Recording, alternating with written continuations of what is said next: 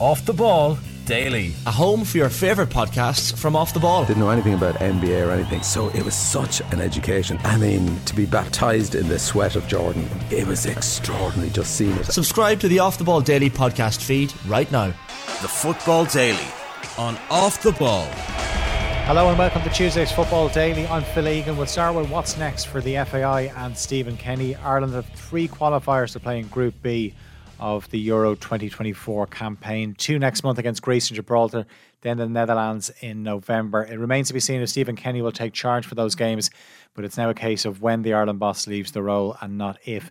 It appears former Ireland midfielder Lee Carsley is top of the FAI's wish list. He's currently in charge of the England under 21s. He recently won the European Championships but he's only on a rolling one year contract with the English FA. David Connolly, who would have played alongside Carsley for Ireland, was on off the ball last night and said Sunday's defeat to the Dutch appeared to be the final straw for a lot of Irish fans, but he believes the players still want to play for Kenny. You know, it seems like a lot of the goodwill has run out for Stephen, which is which is a real shame because I think there was a lot of goodwill for Stephen to succeed.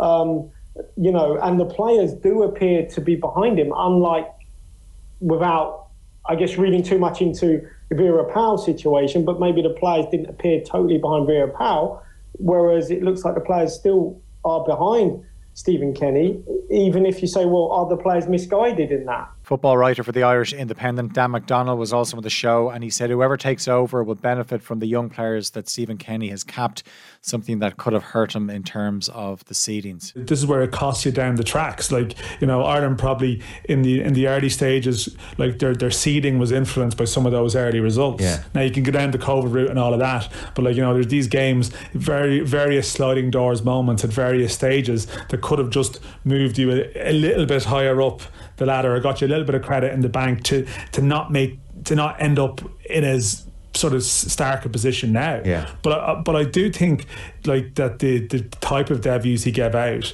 like you know, I think a lot of them are quite brave. Like bringing on Omobamidele in Portugal off the bench for his debut when there was more experienced options to the bench. I don't think some previous managers would have done that. Oh, there's, you there's know, no chance so, they would. So um, eh, you know, I think to just uh, attempts to sort of compare some of those records. Sorry, I'm just honing on that point, but I just don't think that's reflective now this is my point. I think the next manager that comes in will probably get players who have 10, 15, 20 caps. The FAI are due to hold a press conference on Thursday to respond to claims made by former Ireland boss Vera Pauw that she was undermined in the role.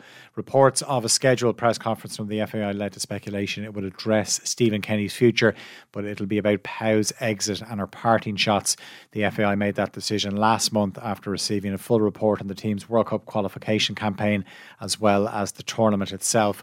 Ireland's under 21s are in action tonight. Jim Crawford's expected to make several changes for their European qualifier attempt at San Marino.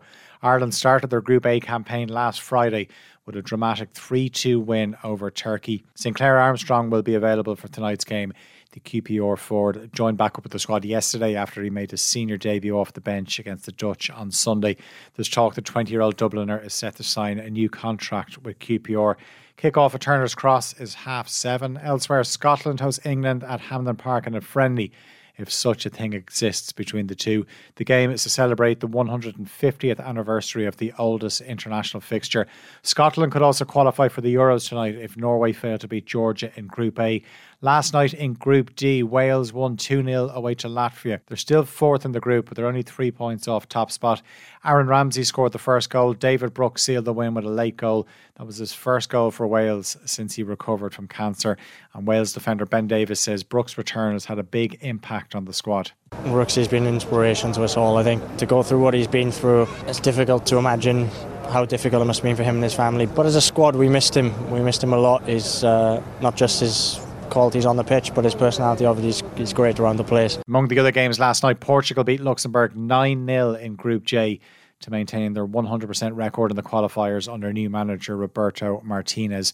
Cristiano Ronaldo was suspended for that game. Another friendly to keep an eye on tonight is the meeting of Germany and France in Dortmund. Rudi Voller is in charge of the Germans on an interim basis.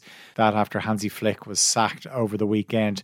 Meanwhile, France international Paul Pogba could face a lengthy ban after failing a drugs test. The Juventus midfielder returned a sample with elevated levels of testosterone after a Serie A match against Udinese last month. The 30 year old was on the bench for that game. He didn't even feature. Pogba has been provisionally suspended by Juve pending the outcome of the process. His B sample will have to be checked, but if found guilty, a ban of between two and four years could be handed out. His agent says that Pogba never wanted to break the rules. Longford Town say they're extremely confident an alleged racist remark made towards a Kerry player during last Friday's First Division clash between the two teams did not occur. The nil-all draw was marred by a post-match altercation involving players from both sides, which followed an alleged racist remark made towards one of the Kerry players. Kerry boss Billy Dennehy said after the game that there was an unacceptable comment directed towards one of his players and that the club would go through all the proper channels and protect their player. A Lisbon court has handed a four year suspended prison sentence to Rui Pinto, the Portuguese man behind the Football Leaks website, for attempted extortion, illegal access to data, and breach of correspondence. The 34 year old set up the website in 2015. It was to share confidential documents such as transfer fees or deals between sports entities. Football Leaks data showed how some of the richest and most prominent figures in football avoided tax by channeling earnings offshore. The documents also provided some of the evidence that led to Manchester City's ban from the Champions League for an alleged breach of financial fair play rules. That ban was eventually overturned. Pinto was arrested in 2019 in Hungary. He was later freed from house arrest and put under witness protection. And Norway international midfielder Vilde Bøe Risa has completed a permanent move from Manchester United to Atletico Madrid.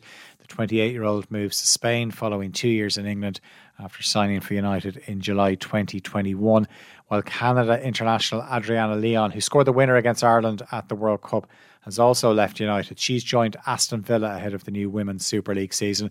The WSL transfer window will close on Thursday. The Football Daily on Off the Ball